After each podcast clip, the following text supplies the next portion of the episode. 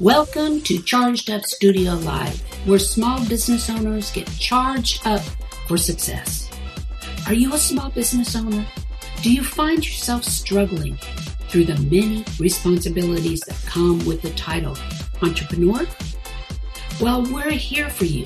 Charged Up Studio is hosted by Marketatomy LLC, your prescription for what we call OPA. What is OPA? It's when you become so overwhelmed with the confusion that comes with business ownership that you become paralyzed and ultimately avoid doing anything in hopes it will take care of itself or you put it off till later. Does that sound familiar? I'm your host, Danna Olivo, and each week uh, we bring a business professional eager to charge you up as they talk about the many things that keep you from moving forward with your small business. So, are you ready to get charged up for success? Let's hit it. So, welcome back to Charged Up Studio, where we uncover the hidden gems of business success and learn from industry experts. I'm Danna Olivo, your host, and today we're continuing our session five monthly focus on the art of entrepreneurial responsibility for small businesses. Successful businesses often provide hints or patterns that others can learn from. By paying attention to these clues, we can make more informed decisions when it comes to growing our own businesses. These clues can be anything from strategies that worked, challenges overcome, or even the mindset of successful entrepreneurs. Today's guest is Jeremy Torisk, the founder of Coaching Done Better.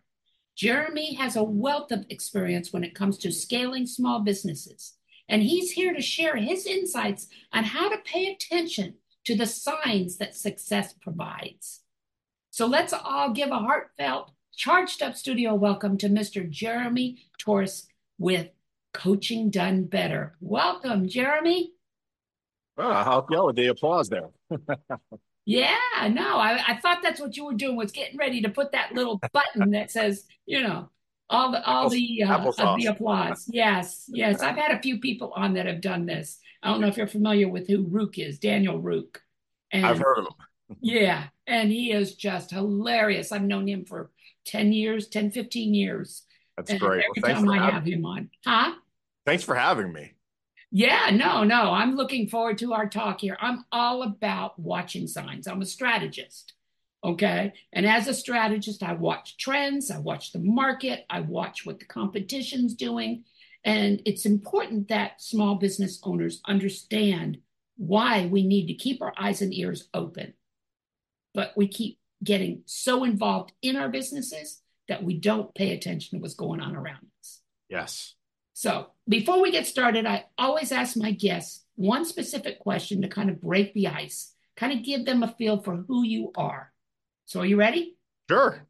Okay. If you were to go back and confront your younger self, what sage advice would you give him and at what age? Well, that's a good one. I had uh, I've done a lot of work on myself. I came from a very troubled childhood, and so I had to write actually a letter to myself. To is called uh, you know a letter to little Jeremy actually. So uh, I, I, basically wrote a letter to like my eight year old, nine year old self, uh, allowing myself to have fun and laugh and and and not be so uptight because I was the basically the patriarch of my family from about eight, seven, eight years old and so I took everything so serious, and uh, I was full of rage and always full of anxiety, and and people thought that I was having fun because I was a drummer. I did play the drums from a very young age. I love jokes, love making people laugh, but our household was so inappropriate that what looked like fun was really just survival, just trying to fit in, and um, it wasn't fun inside, and, and so it was full, so full of being responsible for my brother and sister, and even my parents that um, it took its toll later in life in my later teens. So right. uh, I actually forgave myself um, a couple of years ago. Wrote that letter and just saying, yeah. "You can have fun now and laugh." Yeah, I think we've talked about this on our last call, you know, and stuff like that. But it's it's funny how we can our outer selves can camouflage or hide so yeah. much of our inner turmoil turmoil. And we're getting better at it because of social media, living yes. these alternate lifestyles and yes. then buying into it. When you're not there, you're not doing the work. You're putting right. in front of these cars that you don't own, and then you're buying into that your own hype, and then you don't do anything in life. And that's and and a lot of times we don't even realize it's going on. Yeah. A lot of times we don't even realize those sabotaging behaviors that we are carrying out day after day after day that's that's basically stopping us in our tracks and we yeah. can't understand why you know so yeah yeah yeah so coaching uh, you know i you can tell i've gotten a lot of out of my coaching my psychological you know journey yes. all of that so and until you learn that you can't you can't move farther you know so yeah well that's why they say it's better to be consistently in the middle watch the highs avoid the lows you know buying into that hype is kind of dangerous because yeah. especially when you aren't near there that those lows can be very treacherous when yeah. things hit so you know staying right there in the middle I, am not that way i can tell people that i'm a very emotional person yeah so working yeah. on that for me is always work trying to make maintain right. that middle you know. 40 or 60 percent yeah no i have a daughter who was diagnosed with bipolar disease mm, when yeah. she was a teenager but you know, when I think back of it, she she's not on medication now, but when I think back on it, how much of it was a truly a mental disorder and how much of it was just typical teenage angst. Yeah, it's hard to tell these days, it's you know, especially when that set the onset of bipolar happens at those later teen years too. Right. So exactly. Uh, it's my mother was bipolar, which makes me always concerned Worried, with yeah. the way my, my actions are. And I go, is this a manic, is this manic action or is this just me being, you know, t- my my normal self, you know, kind of, uh, what's the word, uh, sensitive self. You know what I mean? Exactly. So. And exactly. you got to watch it. But I, the thing is, though, I do recognize You're it. Conscious of it. It's probably not the mental issue yeah. because I recognize it, and where yeah. where that's where the yeah. The manic people they don't recognize it. The bipolar. And that's exactly it. You know, if if you're conscious of it, you know, more than likely it's just it's something that you're going Life. through. Yeah. Triggering this, you know. So so before we get before we dive into our discussion, Jeremy, can you tell our listeners a bit about yourself and your background in coaching and small business growth? Sure. So I have a lot more con- uh, experience in small gr- business growth, and I'm talking explosive small business growth. But when it comes down to it, at the end of the day, it's because I put in coaching type activities and actions that allowed people to do their job. So really, my coaching spans 20 years when you consider that small business growing time as myself coaching others around the country. So I started off uh, we're literally digging ditches at 20 years old. I was homeless. Um, and the book behind me right there is Labor to Leadership My Journey from Pit Digger to CEO. Because literally I was just digging ditches, but it was for a contractor for the cable company.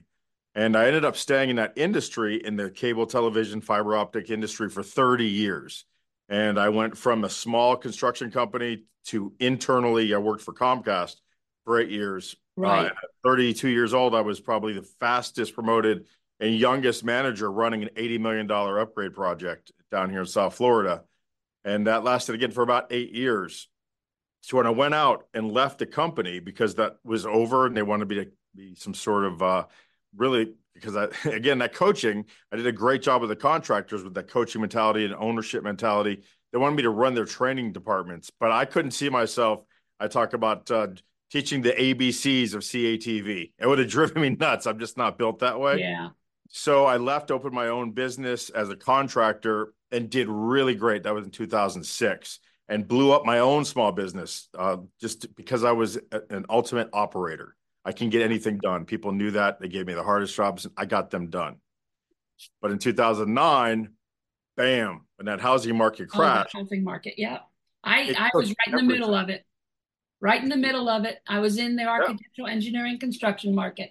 I know. So because I didn't graduate high school, I was homeless from 17 to 20. I didn't have a, a college degree. I didn't understand finance. I didn't understand sales or marketing or business or leadership uh, I understand operations and to some extent leadership because I was an example. I, I, if I walked it and talked it, people followed me, and so I guess from that that standpoint, I understood leadership, but not from a point of leading teams and, uh, and if they weren't having having a shovel in their hand or, or in a bucket truck, I didn't understand. So when I lost that business, I had no fallback, and I was oh, man, I was six hundred thousand in debt. I'd bought a new house. I'd, I'd leveraged myself to the eyeballs, buying equipment for the construction company. So we saw a homeless person on the street in 2010. They had six hundred thousand dollars more than me because I had zero dollars. I was in debt by six hundred thousand. Right? They had zero in their bank account. They were ahead, ahead of me. Yes. So it took three or four years for me to come out of that. And during that time, I had to humble myself I literally took a job answering phones at a call center, selling cable TV.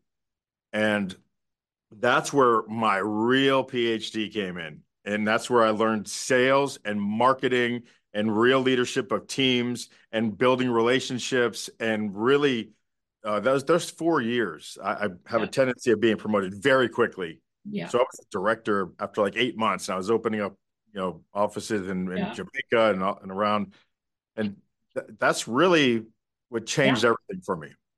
So well, you would have been my you would have been my ideal customer when you had that first business because those are the people that I am working with are those that they they have a good product or service they do what they do well but they don't know how to build a business around yeah offerings and so that's where you know that's where I come in with what I do through Market. Yes.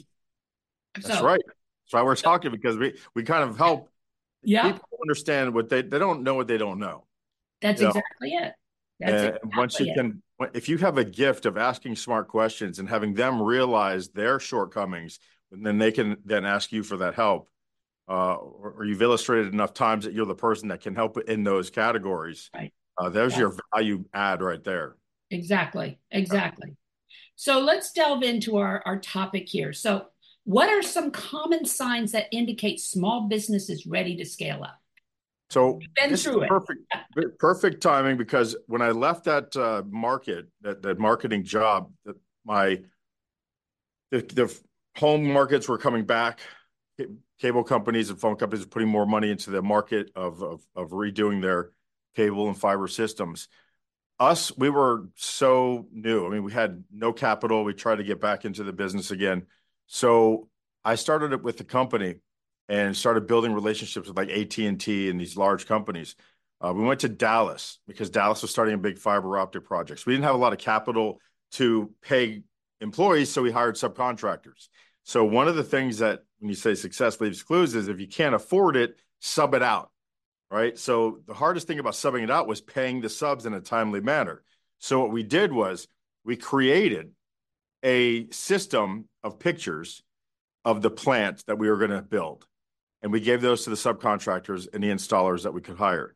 We built our plant so tight and so quickly that the AT&T inspectors, when they found out what we were doing, they made us duplicate that and got permission for us to teach the other contractors to do it. We actually changed the way AT&T did business in the Dallas market back in 2013 because we started you know, typically takes two weeks to build a plant, 30 days to get paid.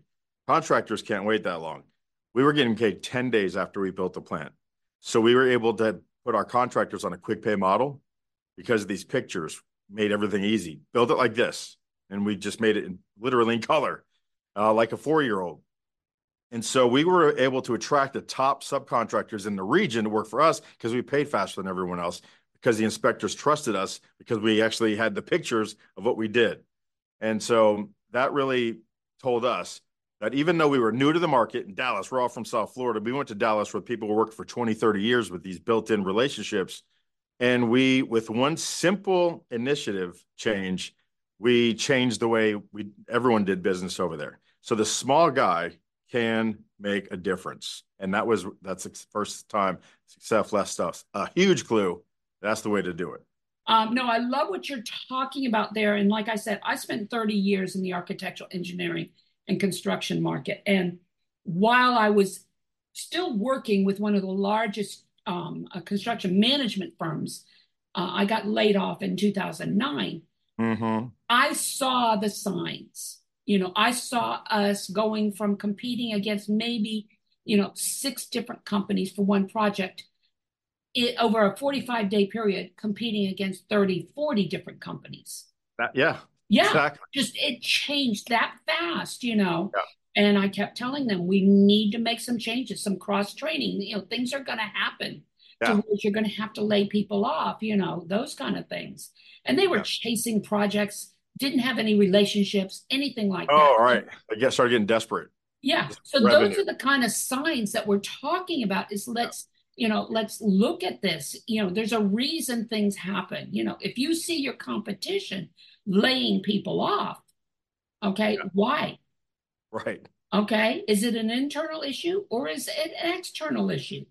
Yeah. Is the right? Is the market yeah. changing or is the that business owner going through some personal stuff? You know. That's exactly it. That's exactly it. So, you know, can you share some examples of um, uh, successful scaling strategies that sure. you've helped some some of your clients with? Well, one of the things that helped to scale is just being again consistent and paying and doing what we're going to say, uh, and then actually getting it done in a way that when we when we're having problems getting our money from AT and T, we were able to work with the contractors and let them know that we might be late. So we let them we gave them notice that the checks are going to be late because of whatever it was, but we could pay half of it now. So we were honest with them, open, and gave them time to adjust their finances. Right. And the biggest thing that that helped us out with it became um, basically a trust issue, where in 2017 when Maria and Irma hit Puerto Rico and the Virgin Islands. We had to go against the really big companies to try to get that project. I mean, that those are huge projects. Just four islands that were hit, two Category Five hurricanes plenty of work to go around. But, you know, like you said, there's just hundreds of people going after it. We kind of made our weakness a strength. And by saying the big companies that you're talking to are going to do all the easy work and then they're going to come back to America when all the big, easy money dries up.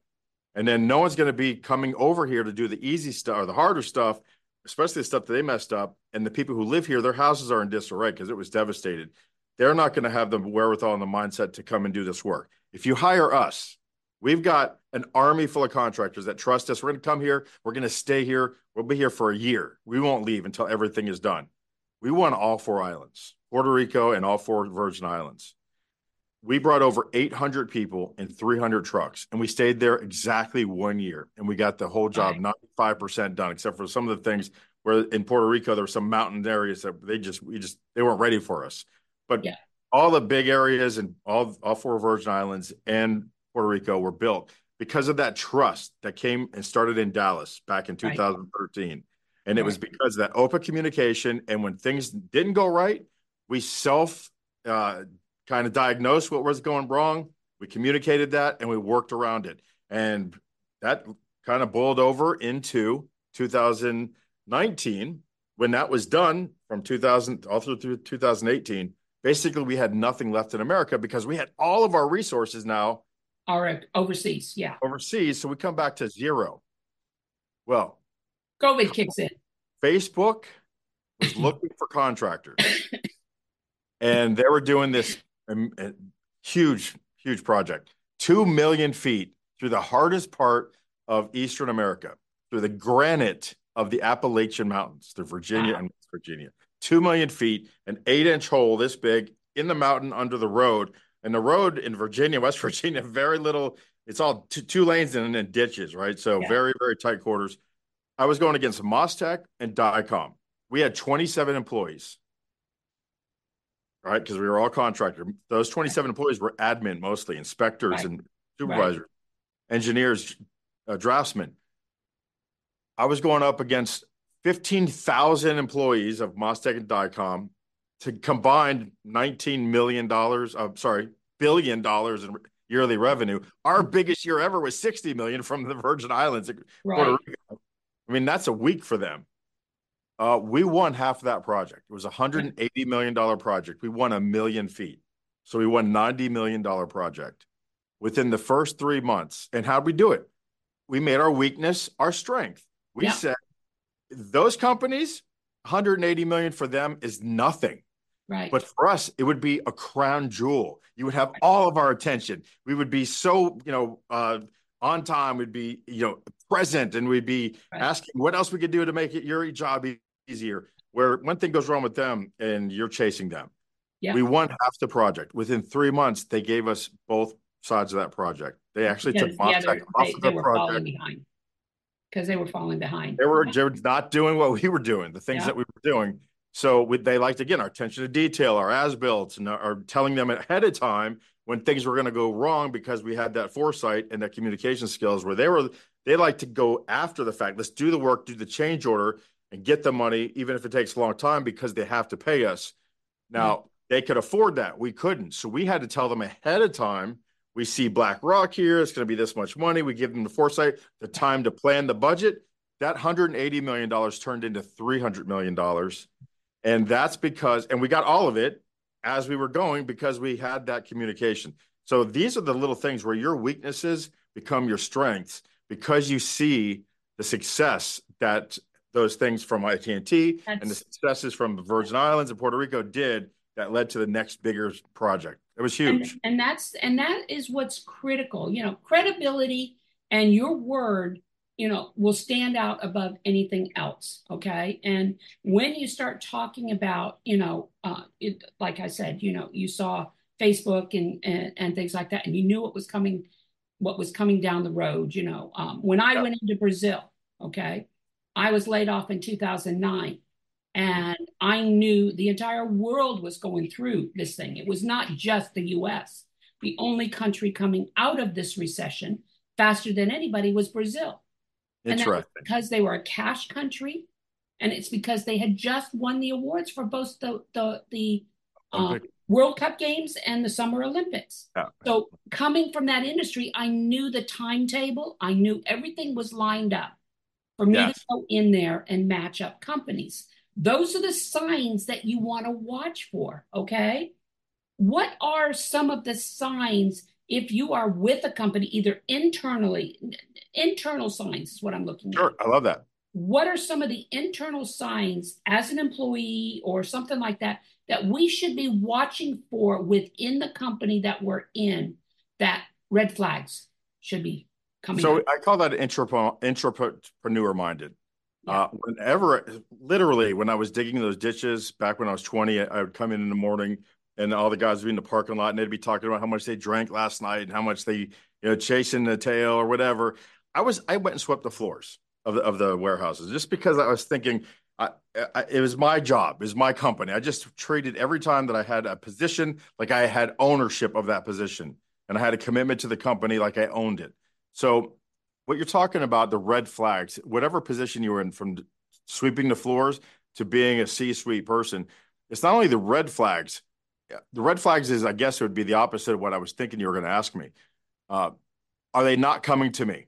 Are, are they avoiding asking me questions? Because you'll oftentimes find the best person uh, in the in a department is asked to do the most, right? You do that so good. Why don't you do it three times as much?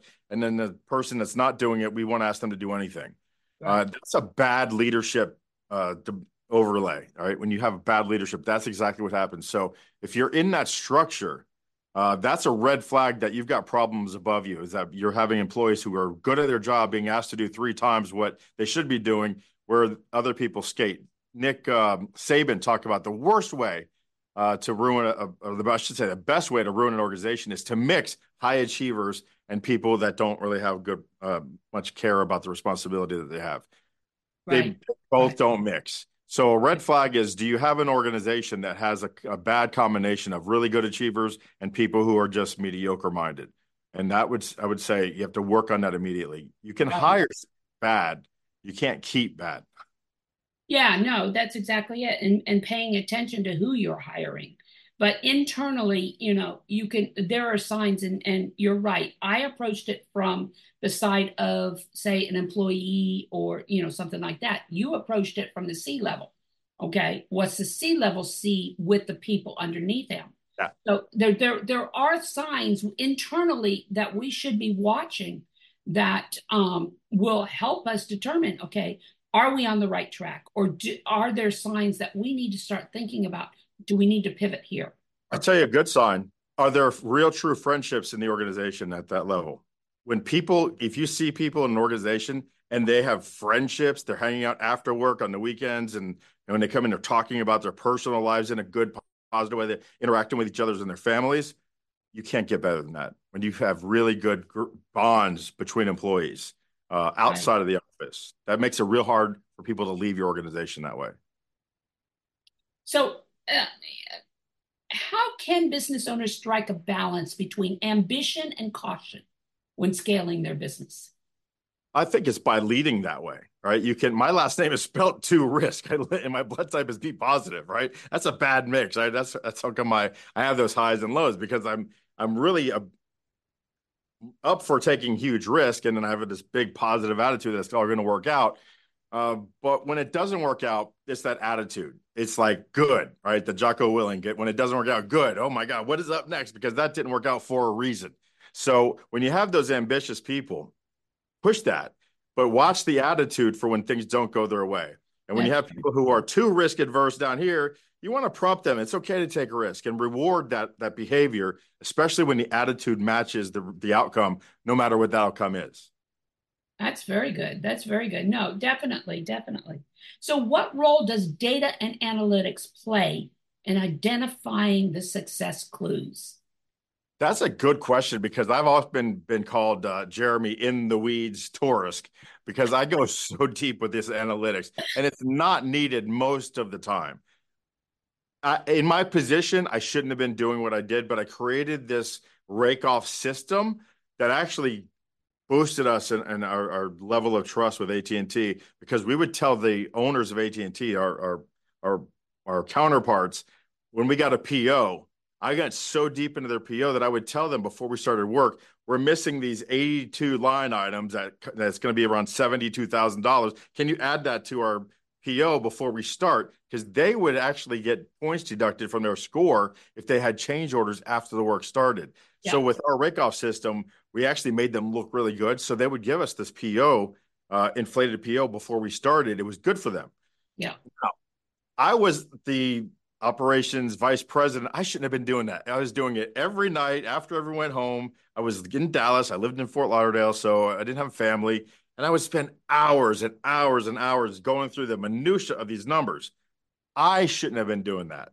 Yeah. But once I learned that system, I taught somebody an entry level person who I could teach how to read them, and then they did them, and that was their job at twenty dollars right. an hour, mm-hmm. not me doing 90 120 hours a week yeah. when uh, but somebody has to do it first and once you do yeah. it first then you can kind of keep it simple keep it super simple system but you got to do the minutia first because detail the devil is in the details but uh just got, that balance is hard and i love that work too yeah and and and you know um, especially up until the recession of 2006 2008 9 or whatever um, the aec industry the architectural engineering construction industry really never had to really market themselves. Jobs were just put into their laps. Mm-hmm. okay? Very seldom did they have to compete because there was so much work.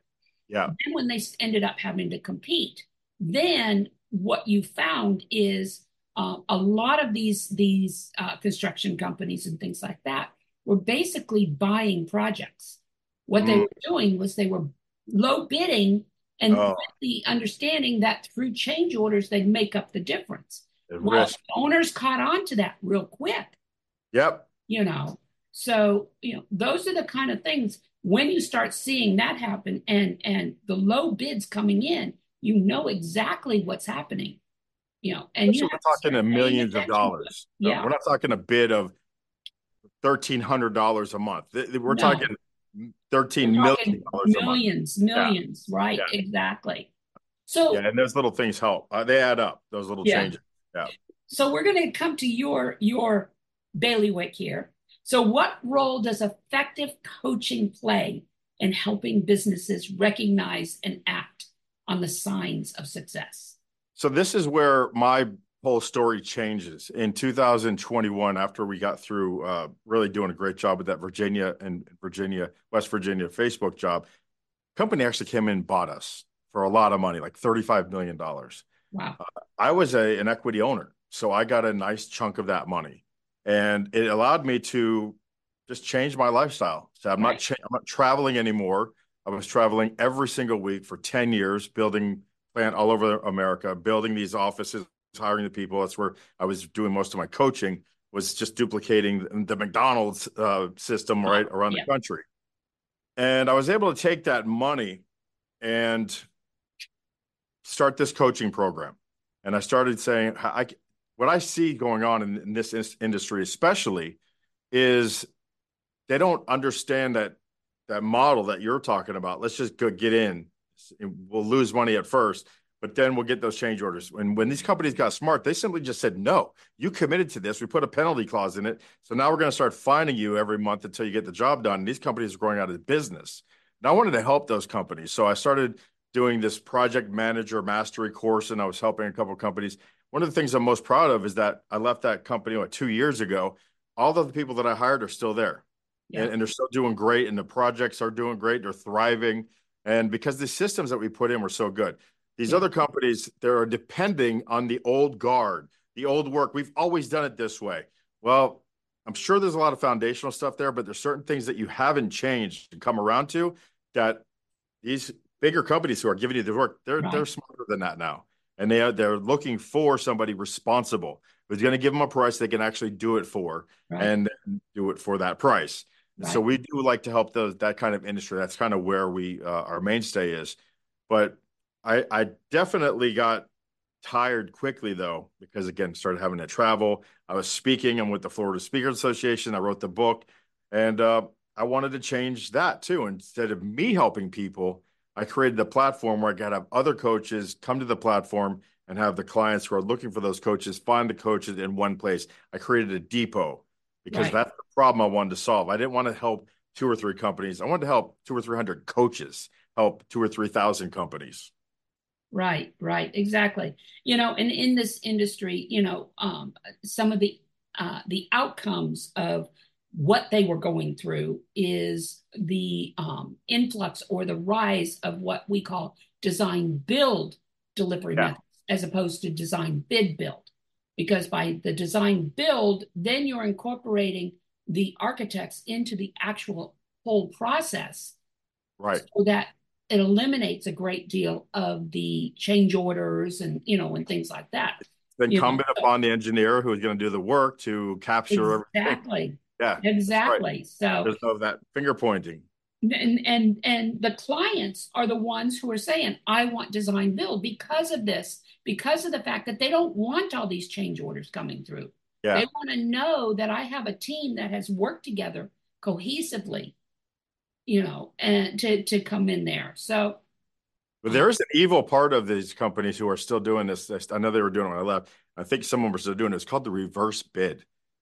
And did you ever hear of the reverse bid? Like, like the reverse mortgage? it's worse than that. That let's say uh, AT and T did this once with their tree trimming project they had down here in South Florida. They had uh, twenty of us on a phone call, literally online, but it was a voice call. We weren't, we couldn't see each other, um, and we all put numbers in there. It was blind. They started the bidding at let's say it was two dollars a foot. And that's the starting bid, which is a really high bid for tree trimming. So we we're like, yeah, two bucks a foot. They go, okay, now the, the lowest bid uh, we bid, and then we got well, how much? We're going to come down six cents. We're going to go to well a dollar ninety four, and then they would reveal everybody's bids, but not who bid them. And then we would all see, oh, we were right there, and they would go, yeah, but that's not enough yet. Let's do it again, and it would drive us lower and lower and lower and lower. I think the winning bid was like seventy two cents a yeah. foot, and it took all day.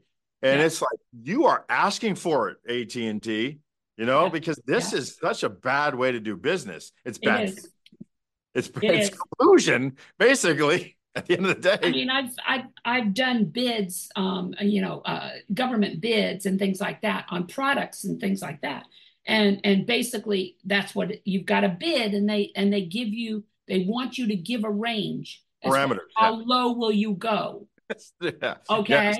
So and then they go in, they and they they compete, you know, and, and yeah. but they don't consider those as intangibles too. Do we show up? Do we fix what we break? Do we leave yeah. with telling people that we broke? Especially in yeah. our industry where you might cut, hit gas, and then if you don't tell anyone, it might blow a house up. You've seen those on the news around the country from time to time. Typically, that's an underground construction company hits a gas line and a sewer line. The gas leaks into the sewer pipe, fills a, a pipe, a house up uh, with their water and then it starts um, evaporating, and then they do a, a, spark, and a house explodes. Yeah, that's happened more so many times. That's what you see. That's what's happened.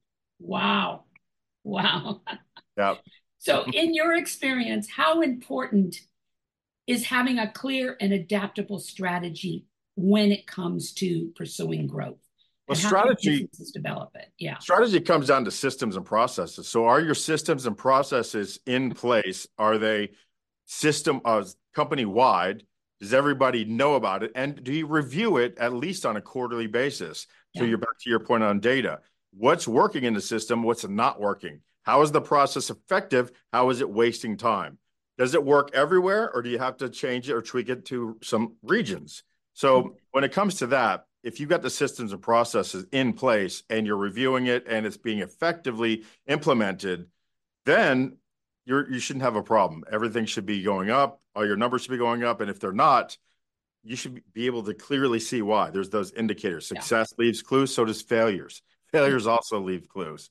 And that's true. That's true. But strategy is also being able to look ahead what could happen and yeah. putting together some kind of a mitigation strategy.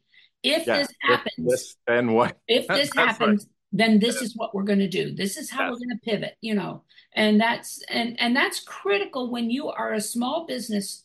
You know, moving forward. Look at what COVID did to a lot of these these. Who saw that coming? And we're not talking small business. We're talking major corporations yeah. were hit hard. Yes. You know? Yeah. So, so the, the the what if we used to call it eh, what when right? Because we would say, what would happen when this happens? Or we, so we just say, what when? Tracy Colbachini, I'm going to credit her with that. Yeah. yeah. So she, yeah. she used to just say, what when? And then we would have to say, well, when that happens, typically this would happen. Now everything is is going to be yeah. case by case basis, but over the large part, this is who you would call. This person's dealt with this situation before. You have subject matter experts uh, that are available to look at a project and say this this was something you might see. Now, most of the things you should know most of the things looking down, you have tactics and strategies. A lot of people mix those up or intertwine yeah. them, conflate them. They're two different things. So on your strategies, uh, when things go wrong, it typically is because your tactics are out of line. So when you change your tactics, let's say um, uh, for construction, let's stay with that. We're doing underground construction. Well, you can see handholds around and, and different meters. You know, there's gas, there's water, electric, and communications, sewer. What you don't see is maybe an eight-inch water force main that's going through a neighborhood because there's no uh, no clue that right. that's uh, evidence right. that that's there, unless you've been there long enough and done enough jobs in that area to know. Oh boy, I remember when I did a job back then, how it bit us, right. bite us this time. So you don't know what you don't know, but when you have that understanding with the client that yeah. says we've identified everything we possibly can identify, we don't ask for change orders just willy nilly. We eat what we have to eat if we do mess up. But something like that, the unknown of the unknowns, you've got to come a little bit and help us with this part of it. And typically, right. You should have known. You're the you, this is your home turf, right? Is, the, and that's right, exactly it. So. Yeah, that's exactly it. You know, and you know, I agree. You know, you've got your tactical elements. You have your objectives. Okay, you know, you have your your goals, your objectives, and your tactical elements. Yeah. You know, and and in order to effectively, tactively whatever is that a word tactically? It is now. It is now. I love it. In order to apply those tactics, you have to understand what resources, everything else you're going to need. Yes. In order to effectively carry out tactively what needs to be done. All right. So there's so much more that goes into the strategy that is is really dependent on what your scaling process is. What's the outcome? What you want to do? Yeah. yeah. What is yeah. it that you want? So, yeah. you know, definitely. So, um, are there any specific resources or books that you can recommend to our business owners that oh. will talk to this? Well, I mean, I have a couple behind me because those are special to me and, and uh, the author or the or the licensees. But I would say uh, beyond, um, and they're out of focus because I love art. Um, I, I, love photography and I like to look at that. But um, you know, rich dad, poor dad is is if you're a young person starting off, you definitely understand finances and how money works. Yeah. You're never going to get anywhere in life, no matter how good you are at anything, without knowing how money works, how capitalism works, how the real estate market works. So, rich dad, poor dad, a big one. Um, it how to win and influence friends. Uh, this the seven habits of highly effective people. All of the classics. They, they're there and they're classics for a reason meditations by uh, Marcus Aurelius Meditations. a lot of different people kind of translated his works. It's about how to be stoic, and that's how to be uh, really how to take anything that comes at you, adversity or otherwise, like uh like like with water off a duck's back. Right? right. It's it's in my, the back seat of my car, behind the passenger seat in the pocket. Because whenever I'm stuck at a train or a drive-through or something, and I got five minutes and I have to be patient, I whip that thing out and I just I'm on I'm on a highway and I'm sitting there. I can look at it and just open up to any page and just read because this guy ruled a kingdom 2,000 years ago. Right. And he had the same anxieties that we have about waking up in the morning and going to work and facing the plague and you know all this stuff. Oh, I mean, yeah. it's really amazing uh, what kind of person he was and how it tra- his his mindset translates to us these days. No, definitely, definitely. So, any last words or of advice you want to leave? You know, we we started this off with success leaves clues, and I would just say that failure is a natural outcome. So many things are are going to come to us in life and don't be afraid to try them because failing at something is a natural outcome. Yeah. succeeding and crossing that finish line when that happens you're only going to enjoy it for 10 seconds or maybe 10 minutes. Right. It's that whole journey throughout that race uh, the adversity the the blisters and, and the nauseousness and, and the, the your mind telling you to stop you idiot. Uh, that when you overcome that and those things get get you get by it and that you have that elation that's the parts that you have to hold on to. So to going through every day getting over these little bumps every day these adversities that you that you face. I mean i have suicide in my family like you wouldn't believe. I remember that stuff. I hold on to that stuff. Other than that there are so many bad days i had that i couldn't even tell you the first place start as to what they were because i don't remember them they're just gone but it's a, it's a lesson it. learned. It's it a didn't stop learned. me. Didn't yeah. it, it pushed me. Yeah. You know, and so take those failures and let them help you push you to, to succeed. Exactly. Those are the clues when you get past that. Mm-hmm. I, I, heard something. Uh, I asked, you know, not to get religious, but I asked God for courageous of courage, and He gave me dangerous situations to be courageous in. I asked Him for wisdom, and He gave me a, hard, a lot of hard problems to solve. You know, and so you're not going to get there by not being tested. And if you do, you won't appreciate it at all. But uh, yeah, and you're not going to get there by being placid either. You know, no. yeah, by sitting back and waiting. You no, know, that's I, the success that that yeah. leads to when you get past all that. Yeah, when I when I uh, I got a sister and and when we were growing up and she was struggling and I said, why aren't you doing this and why aren't you doing that? She says, God will give, God will lead me on the way. And I'm saying, mm-hmm. I won't lead you unless you're willing to get out there and start doing stuff yourself. I'm sorry, you know. I come from a hurricane, South Florida, and there's an old uh, story about a hurricane flooding the area, and uh, the, trucks came to the house to pick up the families. They said, "God will save us." So that everyone left but them, and then the water got higher, so he was on the second floor, and the boat came, and they said, "Get in," and he said, "No, no, I'm sure God will save us." And so the water kept rising. Now he's on his roof, and a helicopter from the Coast Guard lowered a rope down. And They said, uh, "Get on." He said, "No, no, God will save us." Well, the, it was the God all the time.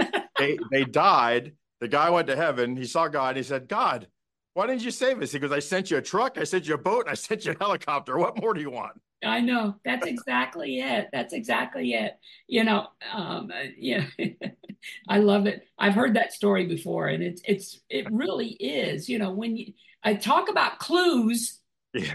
talk about signs. Come on, guys. You know, got to open your mind up bigger than yourself. That these exactly these troubles are here for you. They're not happening to you. Exactly. So, how can people get a hold of you should they want to?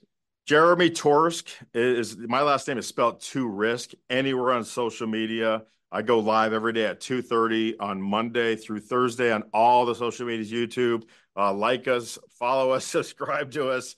Uh, basically, uh, Jeremy at Coaching Done Better. If you go to coachingdonebetter.com, my schedule is there. Jump on there. Let's grab a virtual coffee. I can help you introduce you to any kind of coach that you need. I probably I'm not really coaching one to one anymore, but I've got the platform where I help people match up with the right coach for them at the right time, mind, body, or business. So excellent. And I will be including all of Jeremy's contact information in the transcripts once this podcast drops. Thank you. I appreciate you. Yes. So that concludes our podcast for today. please leave a review on any of the streaming platforms you're listening to us on, or go to our Charged Up Studio Facebook page and leave a review there. Charged Up Studio is the product of Marketatomy and Marketatomy Academy, the e learning system designed specifically with the small business owner in mind. For more information and to register for any of our courses, go to Marketatomy, M A R K E T A T O M Y dot academy, and sign up. Again, this is Danna Olivo, your host with Charged Up Studio. And We'll be back next week with another exciting guest. And thank you so much, Jeremy, for joining us today. And go out and have a charged up week. Goodbye, everybody. You've been listening to Charged Up Studio Live, the podcast with you, the small business owner, in mind, with your host, Danna Olivo. Join us every Tuesday as we bring you valuable tips and insights into many of the topics you don't know you don't know about growing a successful business. Please leave us a review on any of the streaming platforms you are listening to or visit us on the YouTube or Facebook page and leave a review or subscribe so you don't miss another episode. You can also support us through Patreon by visiting our website, chargedupstudio.live, and click on the Patreon link. Until next week, go out and have a charged up week.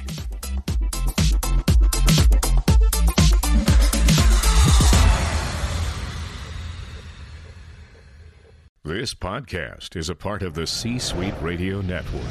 For more top business podcasts, visit c-suiteradio.com.